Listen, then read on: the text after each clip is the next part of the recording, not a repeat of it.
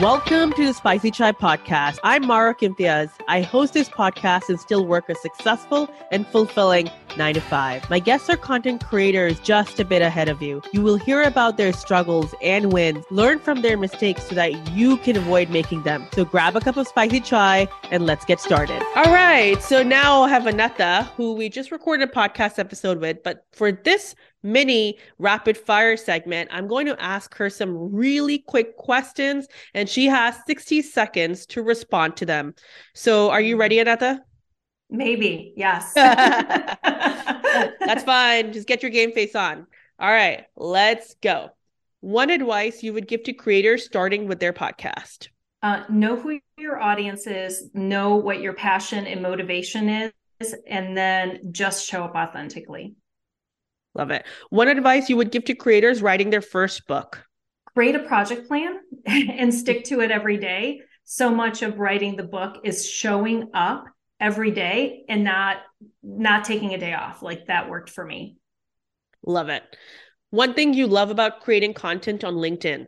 Ooh, um, well, they're my target audience and I love experimenting because LinkedIn changes the algorithms all the time. experimenting with, you know, photos, with graphics, with carousels, with video, and just it really keeps me on my toes to get um, creative in the yeah. way that I present the content. Yeah, that's the thing with social media, right? Every time you think you know it, they're like, ah, gotcha, funny. No, we're yeah. gonna change things up. love it. Uh, one thing you love about being a podcast host.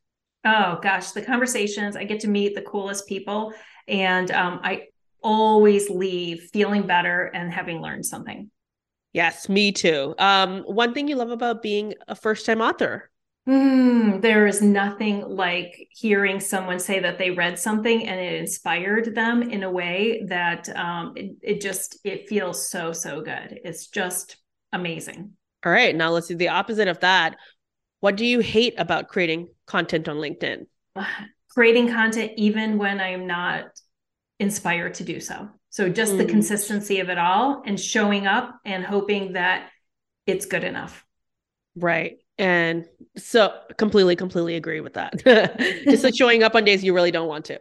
Um, yes. One thing you hate about being a podcast host?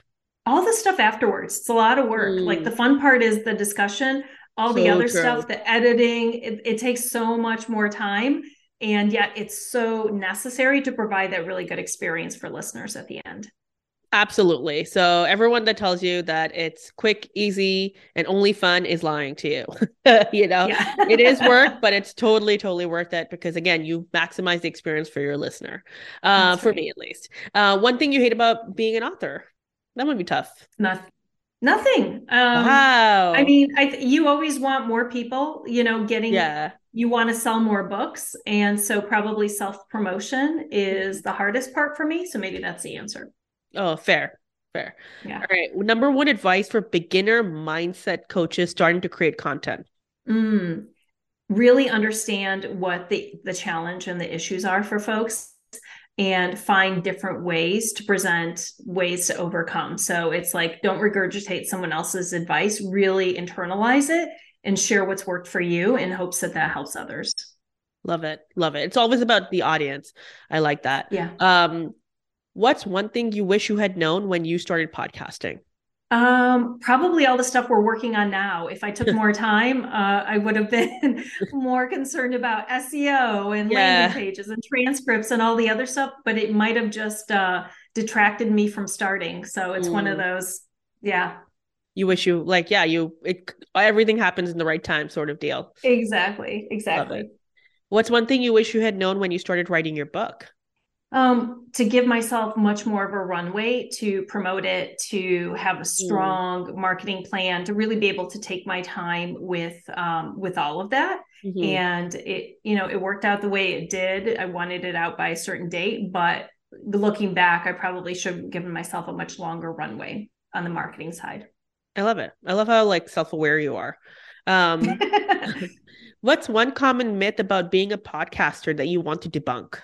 I think we talked about it during our episode. It's you're not going to get a sponsor day one. You're not going to yeah. get thousands of people waiting for your yeah. podcast episode to drop. You are not the number one necessarily in terms of what podcasts they're listening to. So um, it's harder than you think it is, but it's also better and more fun than you think it is. So I love it. I love it. What are 20% of the things that you did that brought you 80% of the results? Nurturing relationships, building my community absolutely it always comes down to that. It is like it you can have a hundred people that you are so close to and that you are serving and taking care of and it's better than having 10,000 that don't really pay attention or care. Love it love it. What's the biggest most expensive mistake you've ever made? I don't know if it was um I would say year one, I spent a lot of money on a lot of different programs because I was scared to take action. And so I just thought I needed more certifications, more content, everything. So I consolidated all this investment and expense in year one. And I probably didn't need to do that. I could have mm. just taken some time, applied it, and then done something a little bit later. So I think that's probably the biggest mistake. I love it. Yeah. I think all of us have been guilty about that at some point in our lives. Just consuming, yeah. consuming, consuming. Yes. Uh, what is your best purchase for under hundred dollars currently? Oh, just in general? Just in general. Yes. Oh gosh, under a hundred. you know what? Books and journals. Those are uh, my ah. those are my two things. If I had to invest in anything, books and journals, they will always, always come out on top. I love it. I love it. Well, Aneta, that was your rapid fire. You did super well. Uh, just letting you know. And for everyone listening, if you enjoyed Aneta's answers to this rapid fire, we have a full episode for you to go in, listen on, where I introduce her. She talks more about her work. She talks more about her podcasting journey. She talks more about her author journey.